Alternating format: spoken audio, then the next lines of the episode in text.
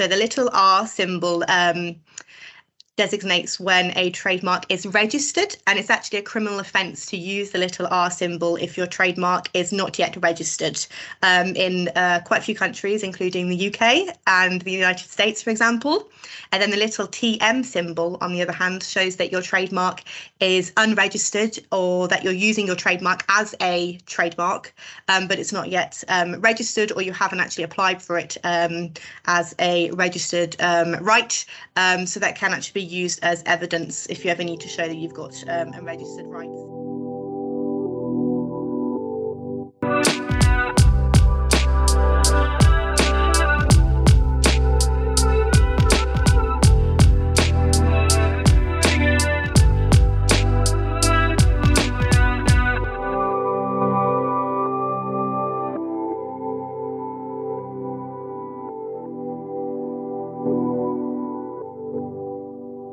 And welcome to episode seven of Let's Talk Pure Ideas. I'm Katia Douglas, the commercial director of Pure Ideas. And I am Danny Weirs, a trademark attorney at Pure Ideas. We're really pleased to um, bring to you today the part two of our trademarks podcast it has been the part one was one of the most popular podcasts we've done to date. Um, I think all the information that Danny gave was so interesting. Lots and lots of people have visited it several times. And um, along the way, we've been gathering some questions from um, people who have sort of burning questions on trademarks. And we thought it was time for trademarks too, so we can um, talk through some of those. So, Danny, the first question that we get asked is who can own a trademark? So pretty much anyone um, can own a trademark. Any legal entity can own a trademark. So it can be um, one individual on their own. It can be um, a couple of individuals together. It can be a mm-hmm. limited company or a partnership, or even charities can own a trademark. Okay, and can you, with a trademark, can you transfer the ownership to somebody else if you need to? Yes, you most definitely can. Yep. Um, it's very important that um, if needed, that you can um, transfer um, the legal entity or the ownership of a trademark from one to another. It's what's known as uh, an assignment, so a change of ownership.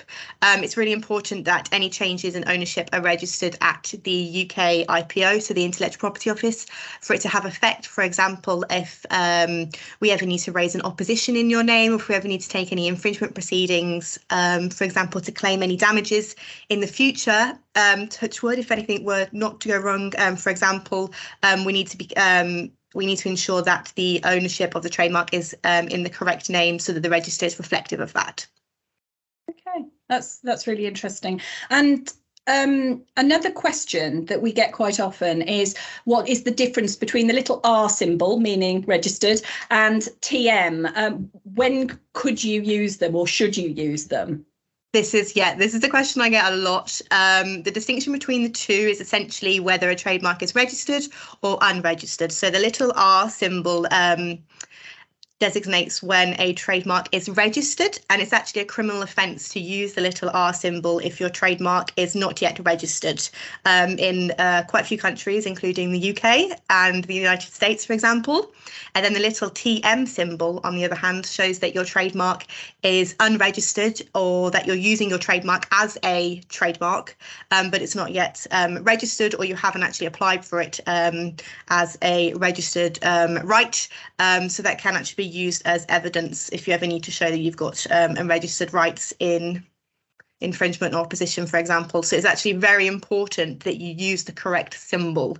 And we've had instances of people using the wrong symbol before. So yeah, make sure you're only using the registered little r if you have a registered trademark.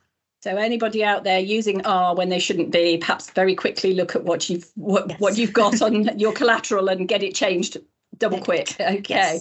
um, something that came up in our last podcast um, was about the what what happens when somebody copies your trademark and uh, or tells you you're copying their trademark. What can you do about that? Um, so there's there's quite a lot of things that we can do about it. Um, firstly, the level of similarity between trademarks is assessed um, using um, the oral, the visual, and the conceptual similarities between both the marks and then also the similarities between the goods and services of a mark. So, a way of avoiding any potential issues is um, if you have a um, brand new mark or you're looking at finding a new mark and you're concerned that there might be um, an issue out there or a conflicting previous mark, we, ca- we would always recommend carrying out a conflict um, a clearance search before filing to see if there's any um, problematic or existing trademarks that are already on file to potentially avoid any accidental similarity occurring. Or if you, on the other hand, find that someone is using your trademark without your consent, or if they're using a mark that is confusingly similar to your own, at that point, we obviously always advise that you seek um, legal advice as soon as possible. Um, if this were ever to arise, the best approach is usually to start off by sending a cease and desist letter to the um, alleged infringer. Nine times out of 10, this um, approach usually works. Um, if the cease and desist letter doesn't work, then there are other options we can look at. Um, for example, um, oppositions or infringement proceedings if um, they were ever needed. Um, another approach that we can always do is we always recommend implementing a trademark watch. Um, this is a service, an ongoing service, so it's a watch where we monitor trademark registers. Um, it could be the registry in the UK or it could be registers around the world um, to see if there's any identical or confusingly similar trademark uh, trademarks that are applied for that um, may be problematic to your own mark, so that it allows us to take us um, it allows us to take early action as soon as possible.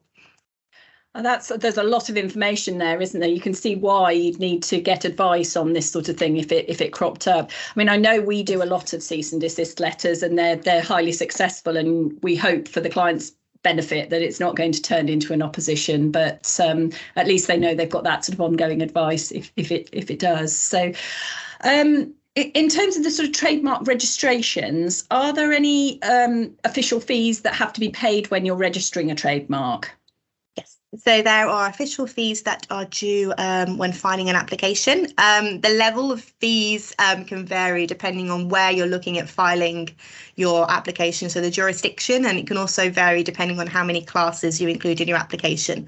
Um, there's an official fee for every class, so the more classes you're looking to protect in your application, the more expensive it's going to be. Um, there are then also fee, official fees at renewal.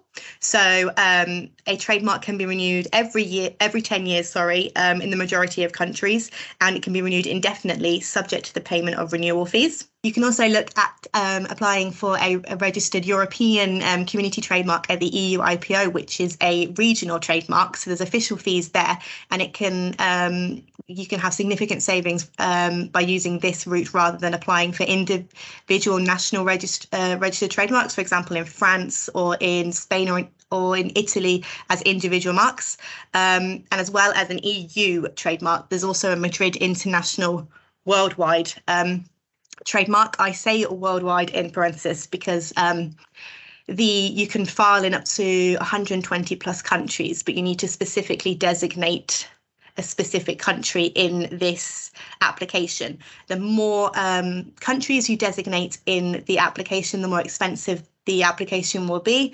And then again, for both the EU and the Madrid worldwide application, the more classes you include in the application, the more expensive the application will be.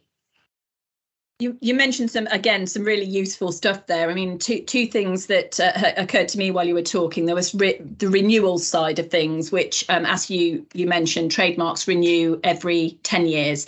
Um, but we also have within Pure Ideas a renewals department that deal with patents, uh, not, ju- not not just trademarks, but patents and design rights as well. If you'd like any advice or help, um, please follow the links at the end of the podcast and we'll be very happy to have a, a chat with you. Um, one of the other things that um, you've touched on before, I know, is non-use of a trademark. We had this recently with a client um, in relation to whether they could use a, you know, whether they could register a trademark if there wasn't an intention to use it. What, what's your um, reaction to that, Danny? What is possible? yeah, so that question comes up quite a lot. So, um, for example, in the United Kingdom, when you are looking to file a trademark, you need to have a bona fide intention to actually use the trademark that you're applying for for the goods and services that you are looking to protect. Um, there is a period of not of five years non-use in the UK. Um, that essentially means um, for the first five years of your of the mark's life, after that period of time, if you're not using your mark, your mark can then be vulnerable to cancellation uh, action. So it can be challenged because a third party believes you're not using your mark for the goods and services that you have protected. Um, so for the first five years of your life, the, your at the application or your registration at that point, sorry, um, cannot be challenged for non-use. After the first five years, it can be challenged. So basically, make sure you're using your you're mark using for the it. goods and services. Absolutely. That you've applied for. The non-use period also varies um, for different countries as well. So, for example, in the United States, it's three years. So, depending on where you have protection, the um, validity and the amount of time that you have um, for a grace period of non-use um, changes. So that's something to always bear in mind as well when you're looking for protection around the world. And this is the kind of thing that we can advise clients on, isn't yes. it? So, yes. So are there any other costs associated with trademark applications? We talked about what we call official costs um, with uh, the intellectual property offices, but what about other costs, Danny? So most of the costs are involved at the filing stage. Um, so although um, there are other countries around the world that have um, official fees that are due upon registration. However, here at Pure Ideas, we are upfront about these costs, so we will let you know about them um, in advance and before filing. However, um, during filing, an application is examined. So before it is registered, it goes through a formal process at um, whatever intellectual property office it may be, and um, formal objections may arise against your trademark application. Um, so if they do, there may be um, costs involved in overcoming these objections. An application is also published for third party objections, um, and this is where oppositions usually occur. So, if an opposition is raised, again, there'll be a cost for dealing with this. Um, unfortunately, we don't have a crystal ball, so we don't know if any objections or oppositions will arise. Um, but if we um, receive receipt of said objections or an opposition, we will let you know about them and we will let you know about any costs that are involved and how it is best to proceed. Um, further on down the line as well, so once a trademark has registered, um, there may also be um, further maintenance um, costs involved in specific countries. Again, this is um, the United States. The United States has a lot of additional costs further on down the line. Um, it, it's very, the US's laws, trademark laws are very different to the UK's. so there is a maintenance requirement in the United States during the fifth and the sixth year. So the anniversary from registration, where we need to submit a declaration of use. Um, showing that the mark is still in use in United States commerce for the goods and services that you have protected it for. So again, it's one of those things where um, your trademark is um, registered for 10 years, but you need to keep, um, file this declaration of use during the fifth and the sixth year to keep it enforced and protected. Right. Okay, so again, lots to consider. I mean, something that you've talked a lot, uh, you've touched on quite a few times during our conversation um, today is about oppositions, and it's a whole topic area on its own. So, I guess what we'd like to say is that we do plan to do a part three for trademarks, and um, that will be to cover the sort of more thorny issue of oppositions, because I think there's a lot to sort of uncover in in that particular area.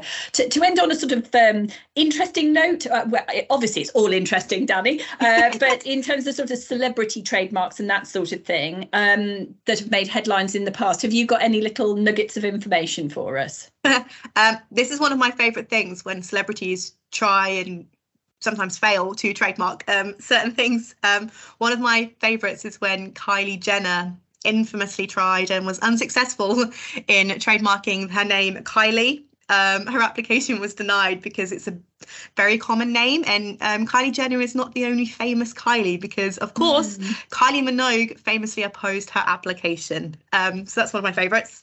Um, Taylor Swift also made headlines um, a few years ago when she applied, when she tried to um, trademark a Swiftmas um, around the time of year of Christmas, obviously, for sending gifts to her fans. And then another famous one that my fiance loves is Usain Bolt, who I could I think is still the fastest man on earth. Um, he owns several trademarks, including a gesture mark for his widely known lightning bolt pose. So um, celebrities try successfully sometimes and usually um, unsuccessfully sometimes trademark the most random things. Yeah, it keeps our lives very interesting, doesn't it? All of that. So, Danny, thank you uh, once again for your uh, all your pearls of wisdom on uh, trademarks and uh, for sharing your knowledge with us. Um, if any of the listeners um, feel that they want to know any more about trademarks or renewals or anything else relating to intellectual property, then please do follow the links um, after this podcast and we'll be very happy to have a chat with you. Thank you. Thank you.